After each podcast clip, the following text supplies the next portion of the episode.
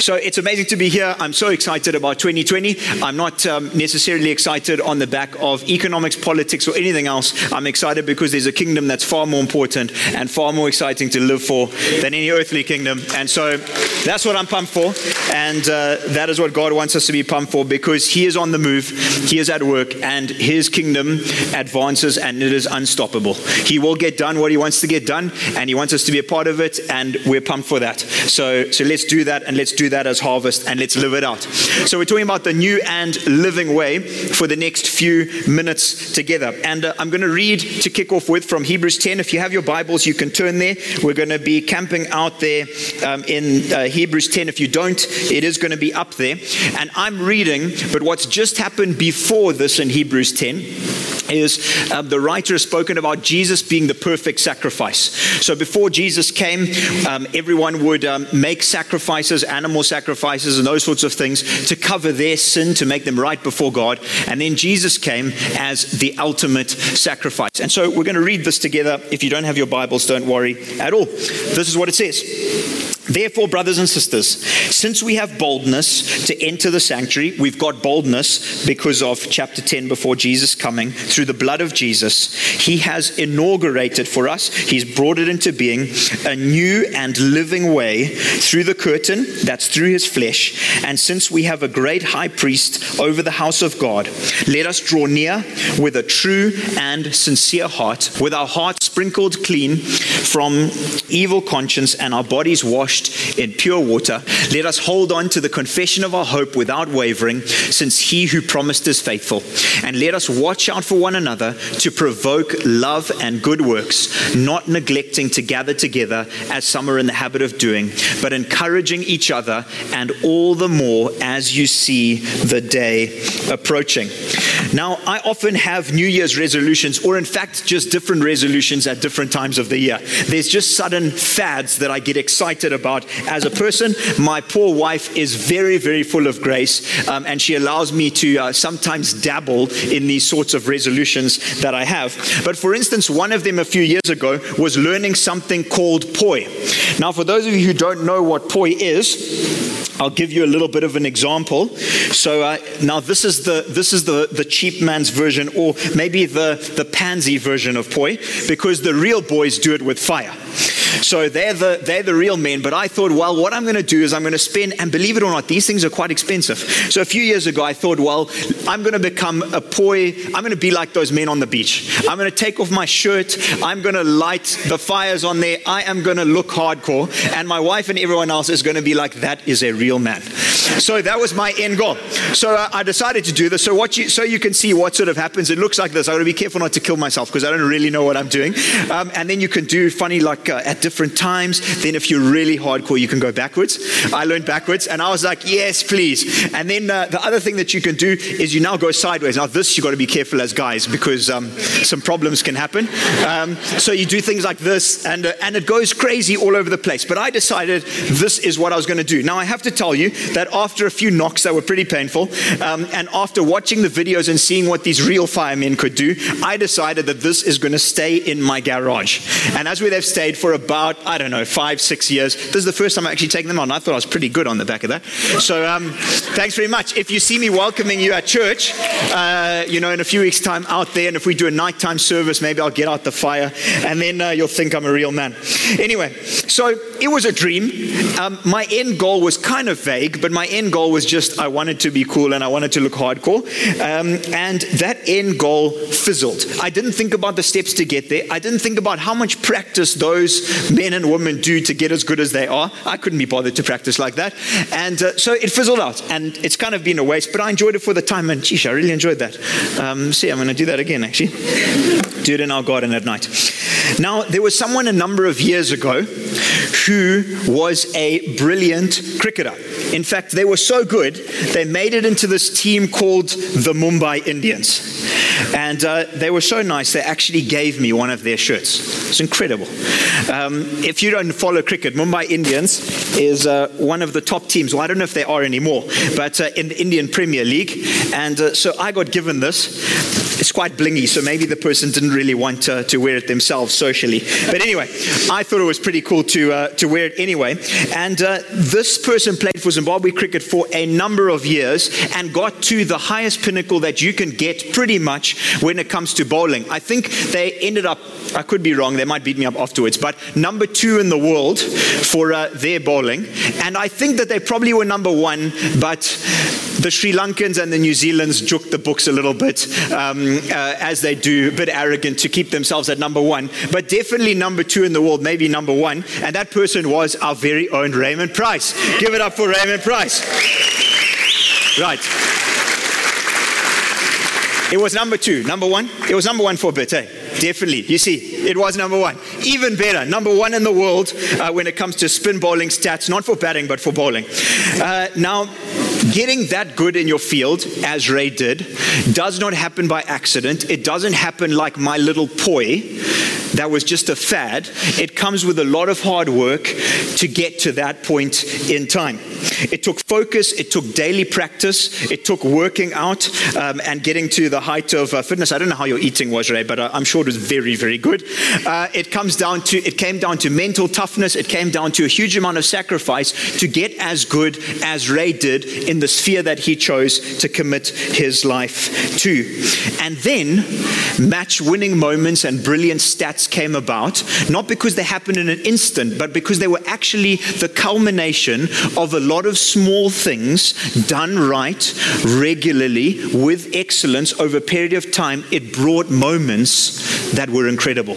It brought moments that changed trajectories of lives, including Ray's. Now, you will find that almost everyone who has achieved something significant in life has done small things well and consistently over a period of time. They're not usually big things, it's usually very small things like getting up at the right time, eating the right way, focusing on the right thing when you're supposed to study. But doing that regularly and consistently leads to significant moments. Now, we stand at the start of a new year, a new decade, what will yours look like when you stand at the end of this year, getting towards 2021? What will you look back on when you get to 2029, getting ready to start 2030? What will your decade look like as you look back on? Will it look back will you look back with a sense of fulfillment, purpose, joy and hope or not? There's going to be curveballs, there's going to be unexpected turns, but you and I have an opportunity to make small changes now in what we do in our daily lives on a daily basis that will turn out to be very significant moments in the months and the years ahead. But it starts with making small decisions now. And so I want to pull out four quick points from the Hebrews passage, which I trust is going to help us do that today. And if you're exploring faith today, it will help you as well, help you get a greater picture of what we want to aim for as Christ followers. Um, and if you're a Christ follower here today, I trust you'll be able to act on these from this moment, and I can guarantee you will have a significant impact in your life. So, the first one is we've got to know the end goal. If we're working towards something and putting in place small steps, we need to know the end goal. Otherwise, we're never going to have the motivation, we're never going to have the drive to get there. And the end goal is a new and living way, which it talks about in the passage. This is incredible. If we accept Christ's sacrifice, so it's going to be over here. If we accept Christ's sacrifice, what he did for us on the cross as the ultimate high priest, it changes everything. It does. You see, in the past, high priests were the only ones at certain moments in the year who were able to enter God's presence. No one else got close. Not you, not I, were ever able to actually enter into God's presence, to hear Him speak to us, to speak to Him, and have a close relationship with Him. But when Jesus came, it changed everything. You see, He was the high priest who was perfect, who was the sacrifice. He didn't bring in the sacrifice to the Holy of Holies, He was the sacrifice. And so through him, like the curtain into the Holy of Holies, through him, we are able to gain access to the living God. Not through an intermediary in terms of, I pass this on to you, you pass it on to them, you pass the request. We have access to a living relationship with the King of Kings. That is the most incredible new and living way. You see, we step into life in all its fullness, not just now, but for all eternity. And that's why that phrasing is amazing. He has inaugurated, so started for us, a new and living way. This is what's so interesting. It means that if we're not Christ followers or we're not living for Christ, we, we, we sort of fizzled out a bit, it means that we are living an old and dying way. So he says the only way for us to experience life in a new and a living way is if we are pursuing Christ and we have a relationship with Him. Otherwise, it's an old and a dying way. Sounds a little bit harsh, but think about it. If my end goal is to accumulate wealth and have an easy life, so if that is my end goal, it's not the same as this. So Jesus is saying if that's your end goal, to accumulate wealth and have a safe and comfortable life, he's saying that is an old and dying way. Well, why? Well, because firstly, it's not going to help you get into the presence of the living God will not at all, won't help you in that process. And secondly, if we look from an eternal perspective, all of that is burnt up and becomes nothing as you walk through the doors into eternity. So it's an old way, it's a former way before Jesus came, and it's dying because everything you're accumulating is going to fizzle out. It's going to burn. And you can use that for anything where your end goal falls short of Jesus' presence anything, any goal that you have in life that takes a greater place than that is an old and a dying way. What God calls us to is a new and a living way that lasts forever. So that's the first one. Get the end goal right. Second point. That's the end goal, and then three short steps. First step, draw near. How do we get to that end goal of a new and living way? We draw near. And this is what it says. It says over here let us draw near with a true heart in full assurance of faith, with our hearts sprinkled clean from an evil conscience and our bodies washed in pure water. So the first step is let us draw near let us draw near. This is all about emotional, mental, spiritual, physical moving towards God. It's about Him being a priority over anything else in our lives. It's easy to say He is, but what we think and what we feel and what we act on will show whether He really is a priority. So as you look back on 2019, look back and go, is the way that I've lived my life, is it clear to me and to others that my number one priority is King Jesus? And if not, this is an opportunity from today to start taking taking very small steps to move in a different direction. It's about coming just as you are with a true heart, not trying to be someone that you're not. God knows that we're a mess. I'm a mess. We're all a mess. He knows what's in our hearts. It's about coming with a true heart, saying, God, this is me. I'm nothing special. I'm a little bit ashamed at times, but I want to come towards you with a true heart that's what a true heart is. With full assurance of faith, that means that I'm not trusting in my merit. I'm not coming saying, God, it's just great that I get to hang out with you because it's been a great week. I've done so well. I'm actually so much better than everyone else. My full assurance of faith is going, Jesus, you are the high priest. You're the one who died for me. You are the only one who can make me right. And so I'm coming, standing on you and your goodness, not on my own. So you draw near with a true heart, open to God, and you draw near with humility. So it's about daily positioning, reorientating ourselves towards Him. And this could be so different.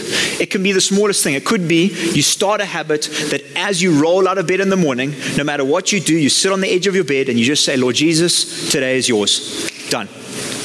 It could be that you do that and you say, I'm going to do that every single day.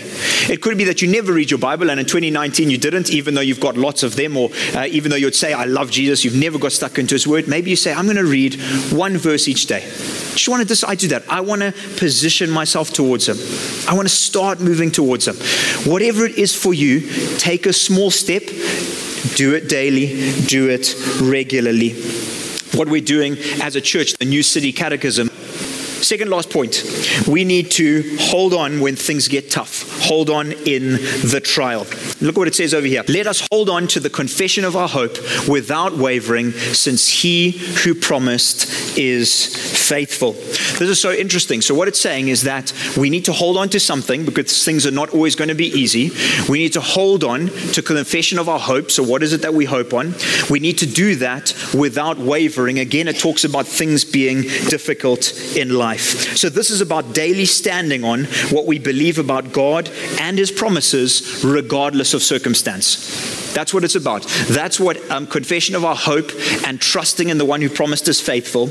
It's standing on him regardless of circumstance. And this is easier said than done, but it comes about as we do step one each day. As we do step one and draw near to God each day, this will come about almost automatically. It comes about listening to truth of Scripture and not buying into the lies of the enemy. We will see victory in our lives in this lifetime, but it's interesting, our hope is not this lifetime. So, what we hope in is a king now, yes, King Jesus who died for us, and we hope in a world that is to come.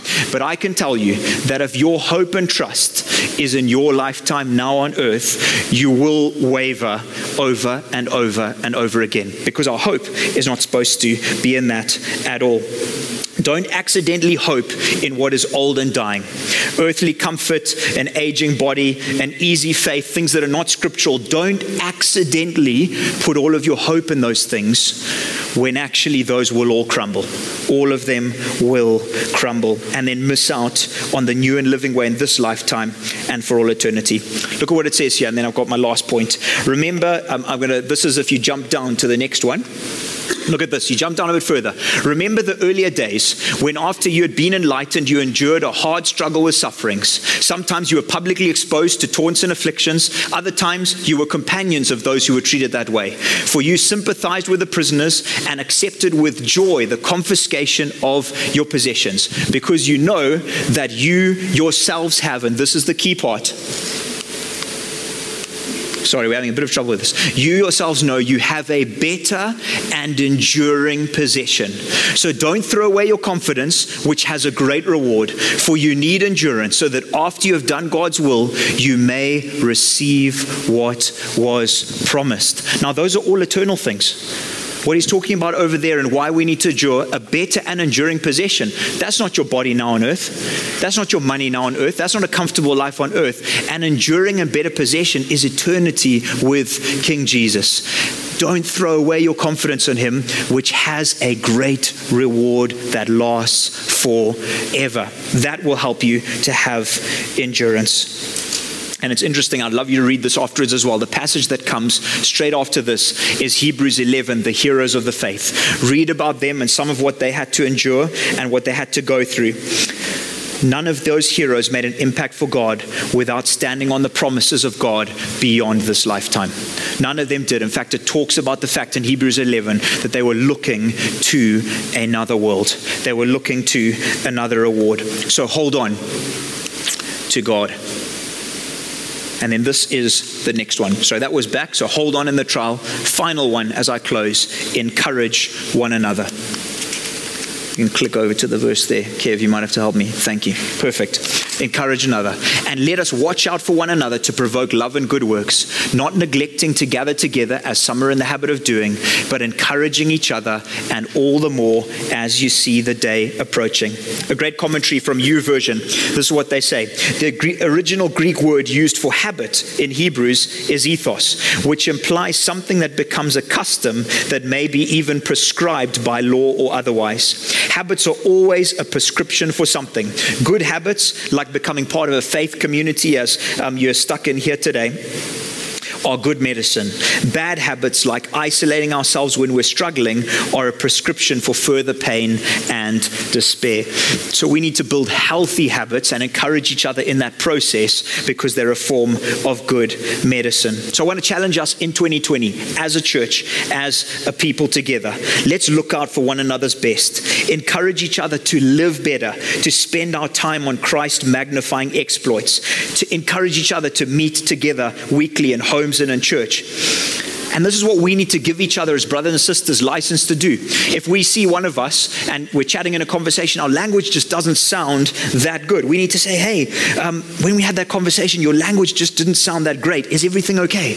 How are things doing? How are you doing in your speech? What's up? Maybe someone's talking a little bit too much about building an earthly empire. And while you're having a chat, you can just say, hey, how's your focus on God's kingdom going? How's it going? It just sounds a little bit from your speech, your focus is a little bit too much on the here and now. How's it going on the reward and the kingdom that's to come? Maybe you haven't seen someone at church for a while, just say, Hey, I haven't seen you with God's people for a while. I really miss it. I haven't seen you for the last few weeks. It'd be great to have you each week. That's what we're there to do for each other. We want to spur each other on. We want to watch out for each other because we know that the best is when we're living the new and living way. Everything else is old and dying. So, the best thing we can do for each other, we need to give each other license for this, is to challenge and encourage each other into the new and living way. Why? Well, because the day is approaching. The King is coming. Eternity lies just ahead. And I want us as a people and as a church to be ready. What's going to be burnt up in our lives? What will be rewarded? See, all Christ followers who've achieved great things, if you look in the past, maybe excellent marriages, maybe brilliant children, a great impact in the world, they're people who've done the little things consistently with an amazing dose of God's overflowing goodness. So let's fix our eyes on the new and living way. Let's do those three steps. Do them daily, do them consistently. Let's draw near. Let's hold on in the trial. Let's watch out for each other and let's fix our eyes on the end goal, which is the new and the living way. And then I can guarantee you the transformation in your life this year and in this decade will be immense. Let's pray. Lord Jesus, I want to thank you for these moments together. I want to thank you for the start of this year. And I pray as a people, I pray as harvesters, those exploring here today, I ask that this year would be dramatically different, not because there's suddenly an incredible thing that we do, but because as a people we fix our eyes on the new and the living way, which is you and your eternal kingdom, on the great high priest who paid an amazing price so we can enter the presence of the living God now and for all eternity.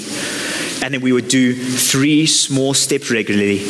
We would draw near with our hearts, with our emotions, with our thinking, with our physical bodies, that we would draw near.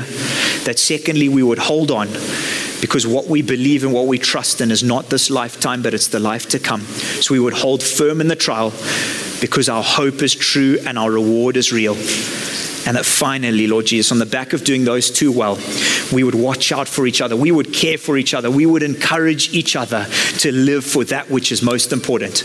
That we would build each other up. That we would point each other to you, King Jesus that we would really be brothers and sisters who want to see each other's best in Christ. So, thank you for the start of this year, the start of this decade. I am so excited that as we do small things well, we do them consistently, we do them with excellence, we do them with joy. It will lead to immense and dramatic transformation in our lives for your glory and for our good. In your amazing name we pray. Amen.